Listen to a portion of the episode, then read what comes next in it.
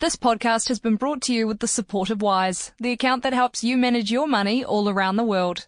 With a Wise account, you can send, spend, and receive in different currencies fast, all without hidden fees or exchange rate markups. Whether you're traveling through Asia, freelancing in France, or buying that dream property in Oz, Wise is the easy way to connect all your finances internationally. You can even send money home to mum in minutes. Join 16 million customers and learn how the Wise account could work for you by downloading the app or visiting wise.com.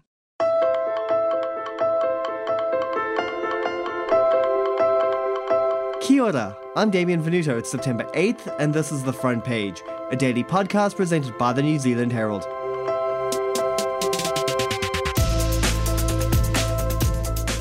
A scheme introduced by the government last year meant to end the abuse and exploitation of migrants instead seems to have done quite the opposite. Multiple stories have emerged in recent weeks about migrants brought here under the accredited employer work visa ending up crammed in their dozens inside unsanitary houses, with many now facing eviction with nowhere to go. So, how is it that this one visa change could spark dozens of investigations, and what needs to be done to fix this blooming scandal? Today, on the front page, we're joined by NZ Herald journalist Lincoln Tan, who offers insight on an immigration controversy that's only set to get worse.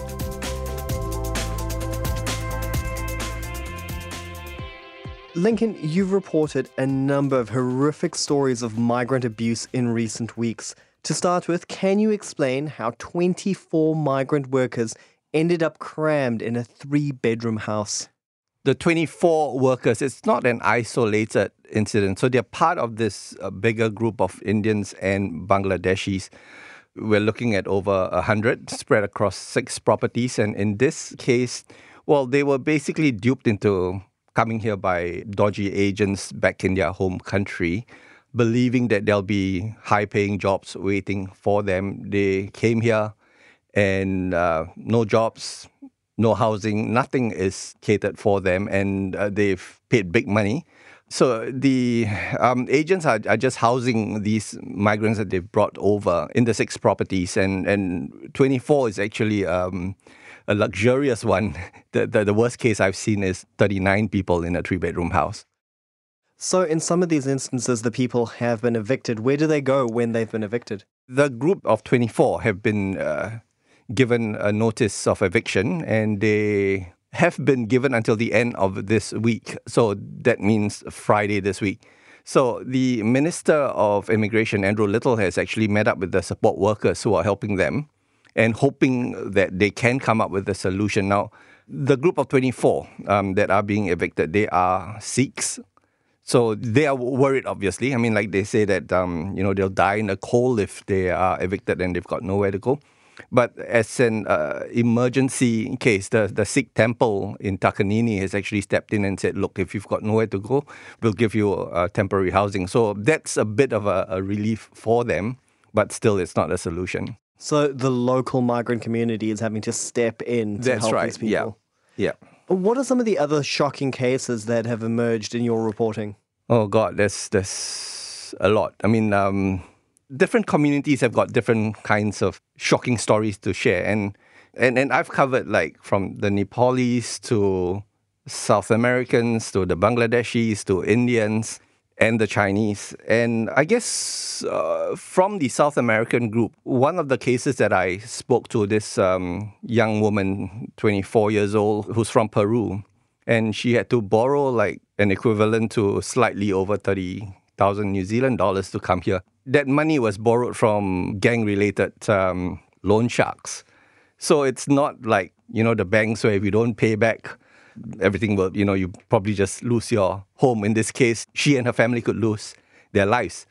So um, she is actually currently still here, overstaying and working in the sex industry. And again, it's, it's she's also one of these victims who were duped into coming here thinking that there's going to be a high paying job, but actually there's nothing for them. They told me that New Zealand is looking for workers like us, and they pay really high wages and salaries. We only worked for eight weeks after we arrived in New Zealand, and then after eight weeks, we were out of a job. I was still working on the construction site in the morning, and when it was approaching the lunch break, somebody from the project team told us, You do not need to come back to work tomorrow. Lincoln, can you talk to us about how these workers are lured over here? Because, I mean, if these stories are coming from South America, China, Nepal, India, Bangladesh, how is it that the scam is being operated? Now, I'm not sure whether you can call it a scam or is it fraud. You see, I mean, like uh, immigration is talking about migrant exploitation, but in a lot of these cases, there's no exploitation yet as such. I mean, mm-hmm. it's more fraud, I feel.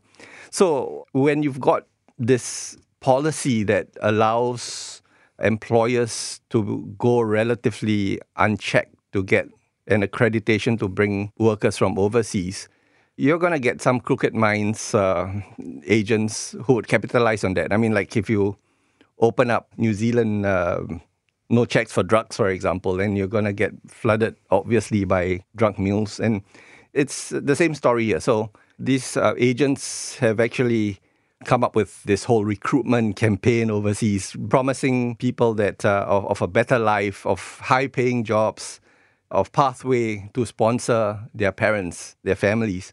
And so basically, it's just selling them that false dream. And a lot of these people are not from the big cities. So they are being recruited from the smaller towns. And this is like selling them that lotto ticket of hope. And they are prepared to pay a lot of money to come here. And, you know, basically, when they land here, they just find out that it's all false. So, Lincoln, given that a lot of this has been attributed to that accredited employer work visa scheme, how was that scheme meant to work in practice? It was um, meant to fill in a gap in skills. So we needed a lot of people to come here to work post COVID, and uh, the government uh, actually came up with this scheme. It's a very high trust kind of thing. So employers can declare themselves to be profitable, to be legit, and then they get this accreditation where they can just quickly bring people over. And it's meant to fill in that skills gap. And according to immigration, that it's also a way to stamp out migrant exploitation. But obviously, it's gone the other way. How many employers or firms are currently being investigated for misuse of the scheme? The number keeps increasing by the day. Just a couple of weeks ago, it was 164. As of last Friday, it was 188. And I believe it would have hit 200 now. Are you surprised at all that the scheme has seemingly fallen apart and been abused so quickly? Uh, surprise is not the word. I mean, like I gave the example earlier, if you actually make it easy for for bad actors, for for crooked minds to work, then obviously it's going to happen. And I'm, I'm quite surprised actually that the, the government or immigration didn't pick this up earlier.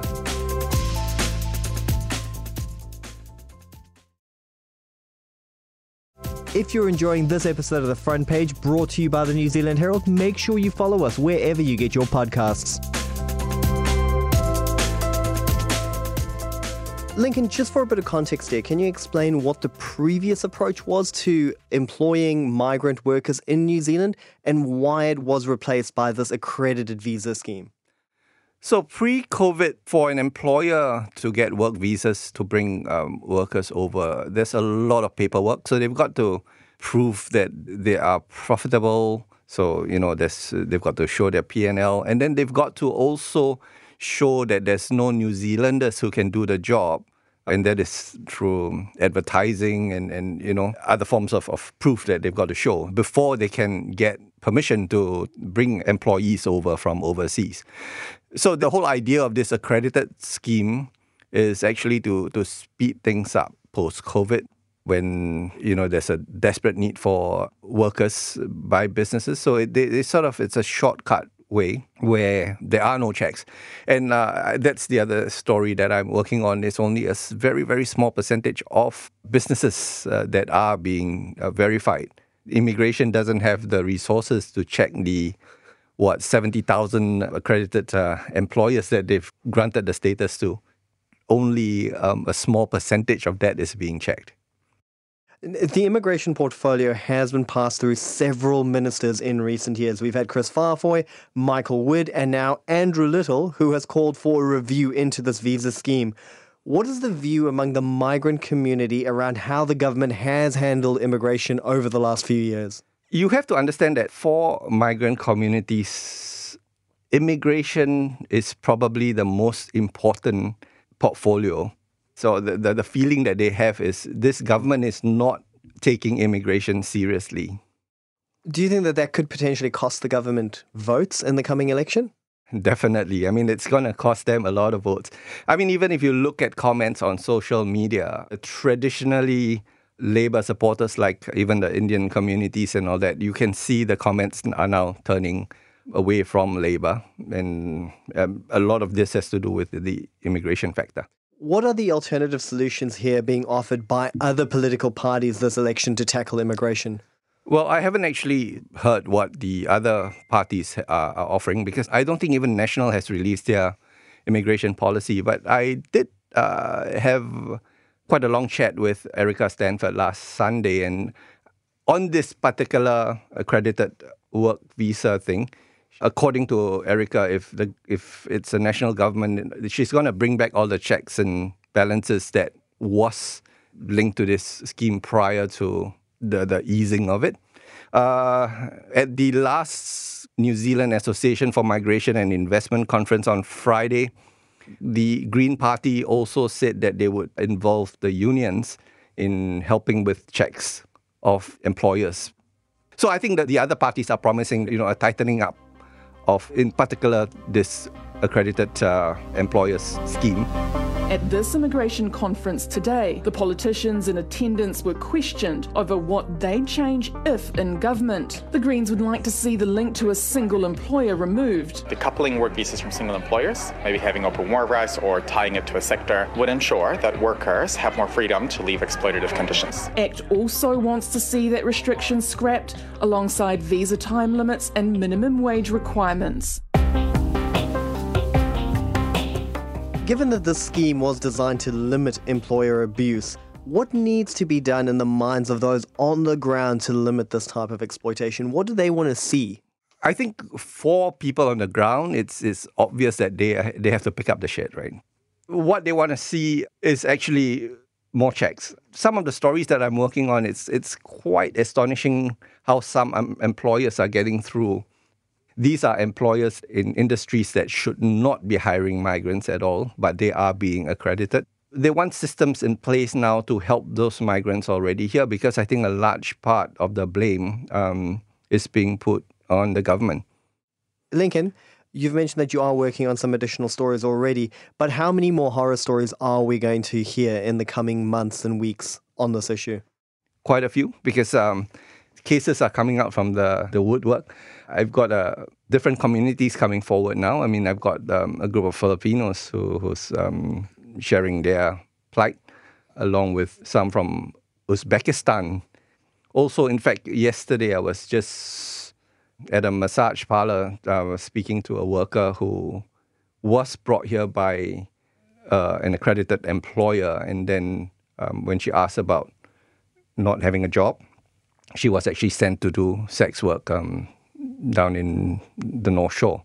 So um, you're going to hear plenty more. Given the troubles successive governments have had around tackling productivity, low wages, migration levels, is anyone expecting a quick solution or could the next band aid actually make things a little bit worse? There's not going to be a quick solution, and, and simply because the mess is just too big now.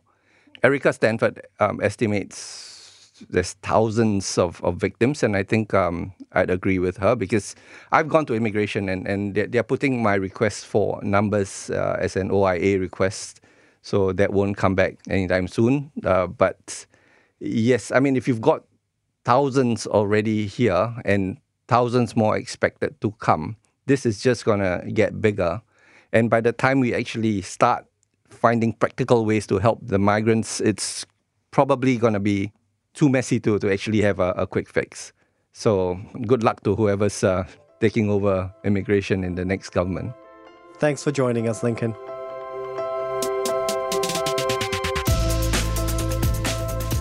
That's it for this episode of The Front Page. You can read more about today's stories and extensive news coverage at nzherald.co.nz. The Front Page is produced by Paddy Fox with executive producer Ethan Sills. I'm Damien Venuto. Subscribe to The Front Page on iHeartRadio or wherever you get your podcasts. Then tune in tomorrow for another look behind the headlines.